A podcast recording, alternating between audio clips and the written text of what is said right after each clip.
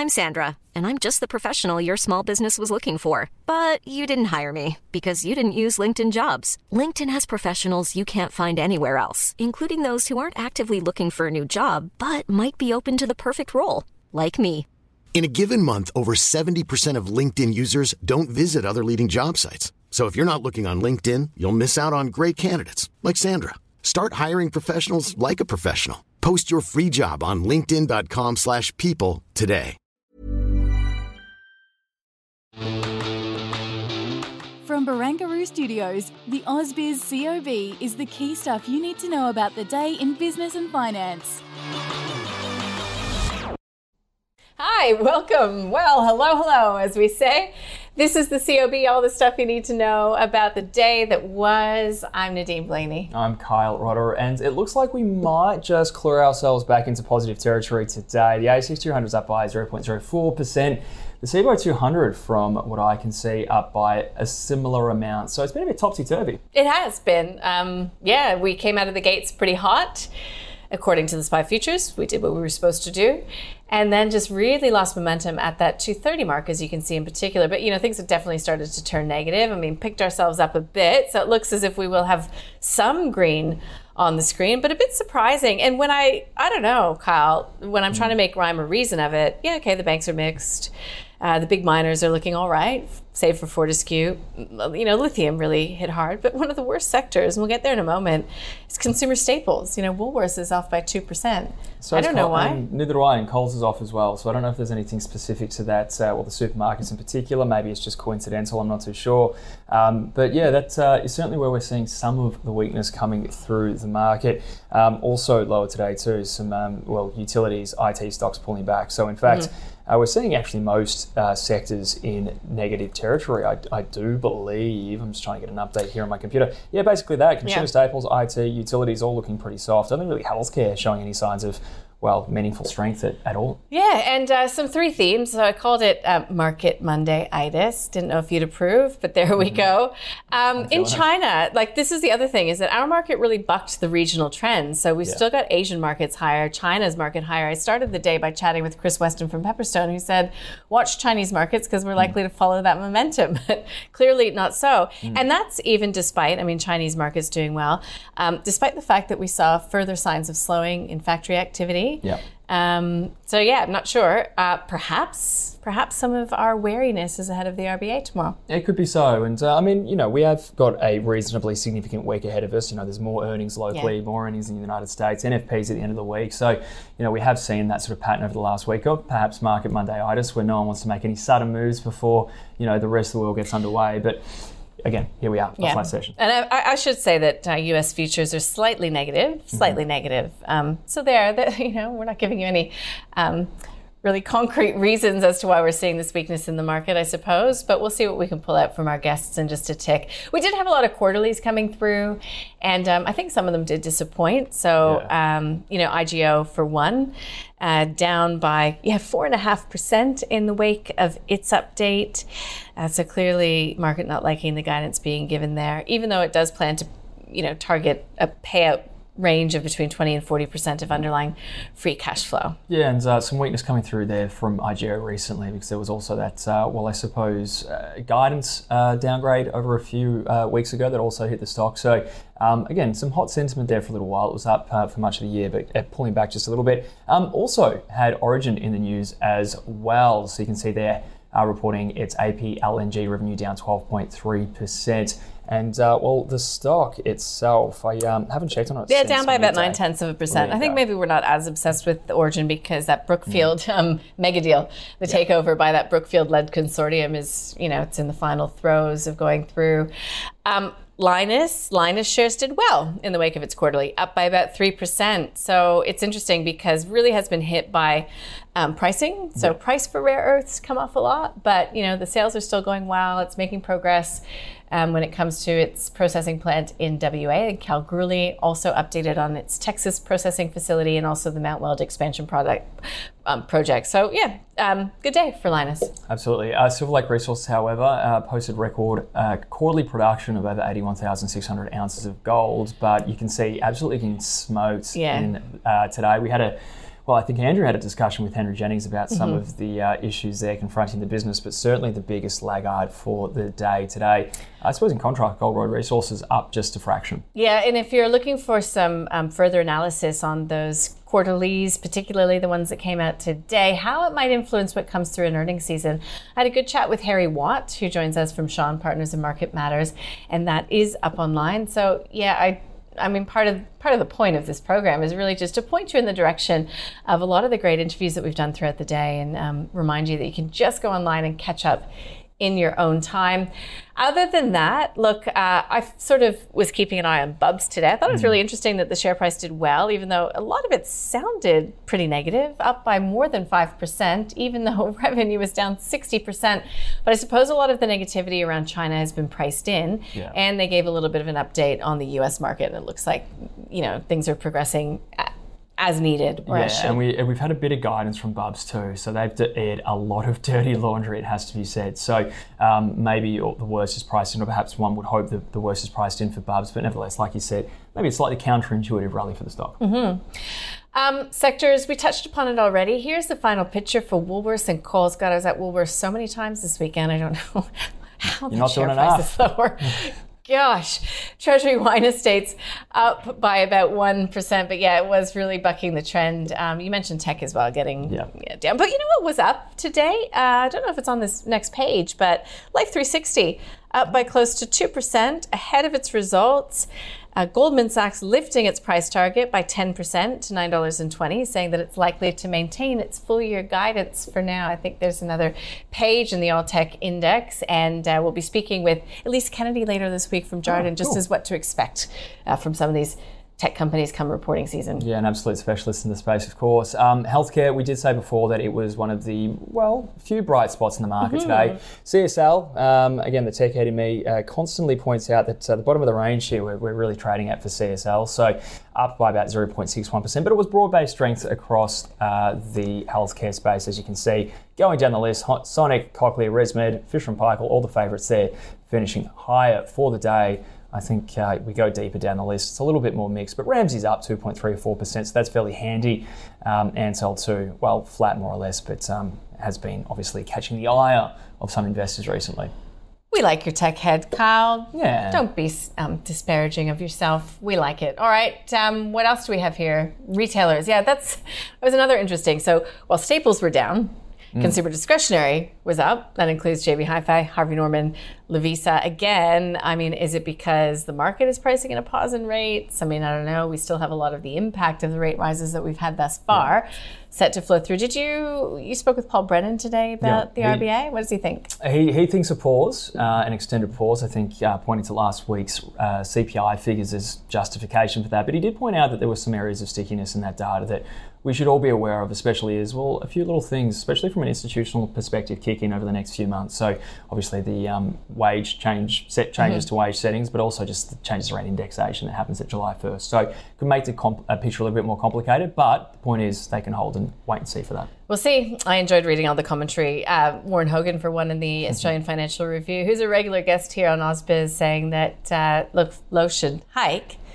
Clear some of the air for Michelle Bullock, who will take over toward the end of September. So, you know, do the heavy lifting now so that she can get a few meetings under her belt without making any monetary policy moves.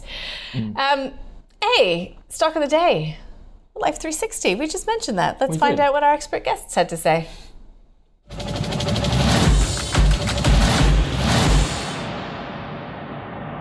An interesting model. I think it has upside, and look, my theory is simple. If you're in an upgrade cycle, you stick to it till something goes wrong, and it has to be something structural. If it's a market-related one, that can always turn around, and I don't see anything wrong with it. So I think that kind of holds it together. But look, has tech stocks run? Yes. Is that kind of flowed into everything? So if you're I guess got an upgrade cycle, you're going to get more love than the rest. So it's done well. Still a loss-making stock, but I think the thematic still is pretty good. I think it holds up. I'm not, if you're holding, it's a hold for me. I'm not saying that this is something that the market doesn't know, because every broker has upgraded to 10, 15%. So they're basically staying ahead of the price. So I think it's a good story to hold. I'm not chasing it here, but I think it's fine. I can see both sides of it. For us, we've had a look at this, and the view was that this feels more like a feature rather than a product. Right. And there's always a concern that Apple, which already does something like this, could expand the product range, or that Google could add it onto their phones, which they have a rudimentary function. But it always feels as though that this could be internalized into an ecosystem. And that's why I've always thought it deserves a lowish valuation, which it has never displayed. Although, look, it is a good business. On the other side of that, it is one of the few tech businesses that has garnered millions and millions of overseas users with user base that continues to grow and pays real cash flow. So it is a success story, and it has worked. But I just wonder about the longevity of the product.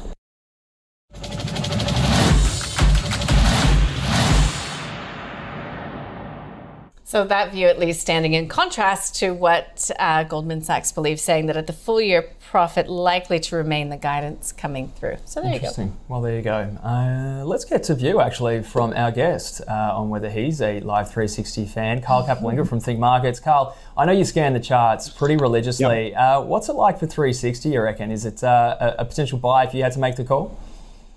I think 360 looks really good. I mean, if Gaurav hates it, I'm probably going to like it. That's just the default in terms of your deep value versus the trend. And the trend is up. Look, it's one. It has been coming up quite often in my Tuesday session. So clients are interested in it. Many of them are on it. We've got in around that sort of $6 mark. Currently around about $7.50. I think the trends are holding up. So, look, I'd go a hold on it. I don't think I'd be rushing out to buy it if it didn't have it. So new money is probably just afraid of a couple of black candles up around that $8 mark.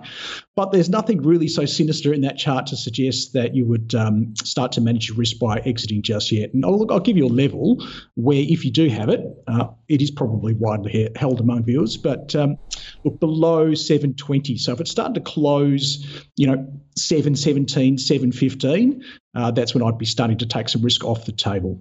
Okay, let's get bigger picture now, because lots of talk about the S&P 500 being up more than 19% so far this year. Big tech, the Magnificent Seven, all the rest of it. It is, right? And our market, relatively speaking, underperforming. But is there something we're missing in being a little bit tough on the local market?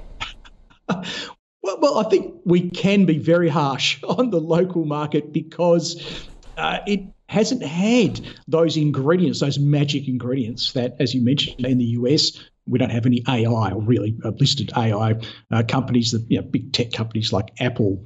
Then other companies have done really well over there, like MasterCard, Visa, Boeing, McDonald's, Coca-Cola. I mean, just these wonderful names. What have we got? We've got a few banks and a few resources. But the great thing about being a bit boring is that, unlike in the US, we pay some amazing dividends. Our dividend yield's up around 4.5% per annum, and it's typically fully franked. So when you add those dividends back, we're not actually doing that bad. And in fact, we're going to close on a monthly basis at an all-time record high in terms of total return. And I think that's... Sorry, say that again, Carl. So for this month, July, we're going to close at an all-time record high when you include... We're just about to pip it, yeah. So I've sent you through a chart. I don't know if you've got that one handy. Not in this program. You don't have it. Doesn't matter. I'll tweet it. But yes, definitely one to keep an eye on. It's the All Ordinaries Total Return Index. It adds back dividends. And I use the All Ordinaries specifically because it's a much broader representation of the Australian market. We're talking about 500 of the biggest Aussie stocks, whereas the ASX 200, which also has its total return index, only 200 stocks. Yeah. Interesting. Yeah, there you go. Well, I suppose the thing that might drive us higher tomorrow is, of course, that RBA decision. So, I mean, is that really just the next catalyst for the market, whether we do get that pause? I suppose it does look like it might be baked in now. I'm not sure if the pause is baked in. I've listened to your show all day long, and a few of the analysts that came on that I really do respect, their view are calling for hikes tomorrow, and they're starting to convince me that maybe we're going to get one. And I think, as you mentioned in your sort of introduction there, that's probably one of the key reasons why we're a bit softer today. I do think that's one of the reasons. So I think, no, it's a very much a live meeting tomorrow. I'm not sure, because I think maybe the whisper is that we might get a hike there. I don't think it's going to negatively impact the market too much, though. And I know that's a little bit counterintuitive. If you look at the futures, it's not particularly baked in. I mean, we're expecting the interest rate to be on average about 4.16% tomorrow. So, you know, that's a very small probability the market is apportioning to an increase. But it is, I think viewers need to understand, it is very much a live meeting tomorrow and anything can happen. Mm. Okay, but besides that, I know that we get non-farm payrolls in the States on Friday. We still get Apple, we still get Amazon. You know, there's lots to take into consideration. But markets are seasonal often. And in North America, we're entering August, and normally markets are slowed down because there's a lot of holidays that are getting taken. You know, the rubber is hitting the road. It's driving season, all the rest of it. What seasonal factors do you take into consideration now? Well, look, I don't have the data for the US to hand. I might have to go check that after this. Now you've got me thinking about that one. But I do know for Australia that August is a very good month of the year. July is also a very good month of the year. I mean, Kyle, maybe we had a chat, I think maybe at the start of the year in one of our spots on the trade, where I said that July is probably about the second best month of the year, looking at sort of 2.5%, 3% return over the last 40 years. And looking at today's close, we're going to come in at about 2.9%, so almost perfectly descriptive. August, not quite as good over that 40-year period. We're talking about sort of a 1.5% to 2% gain. But still, when you think about the overall Aussie market is up about, you know, 7 or 8% in a good year, to get 1.5% on average in a single year is actually pretty impressive. And the reliability on these 2 months is very high. So you're looking over that 40-year sample, you're looking at sort of about 65 to 70% for August and July in terms of them delivering that positive gain. So I know we've got plenty on our plates for August. Obviously, we've got earnings season over here. As you say, it gets a little bit quiet in the US. But that doesn't mean that, a quiet market can't still rise. Often in a supply vacuum, if there's a bit of demand out there, we can do well. So, look, I would say for viewers who are concerned about that, the FUD out there, the fear, uncertainty and doubt, history says that August is a pretty good month. Carl, great way to leave it for today. The end of one month, the beginning of the next, and perhaps something to look forward to. Carl Capolingua from Think Markets, thanks for your time. Always a pleasure. Carl. Thanks, Carl. Thanks, Thank you. See you later. Okay, there we go. Well, actually, it's a good time to sort of just check in, I suppose, on the monthly return and, perhaps the, obviously, day's performance as well. But just very quickly, the month of July has delivered us a 2.88% increase for the 200. So there you go. We'll take it. I'll take it. It doesn't sound as dramatic as, you know, I should actually check what the monthly is for the S&P 500. But, 19%, you wouldn't have thought that, you know, when we started out this year, would you? No. So let me look this up. S&P 500 over the past month. What is that? 2.96. Okay. Yeah. Not 3%. Not too bad. No, yeah, we've had some of those cyclical areas catch up, I think. You know, May and June might have been a bit more tech heavy, but, you know, maybe the good old ASX is making a comeback. We'll see. China. Yeah. Well, you know, let's see what happened today. Imugene is one of those companies that... interesting. Macmillan Shakespeare.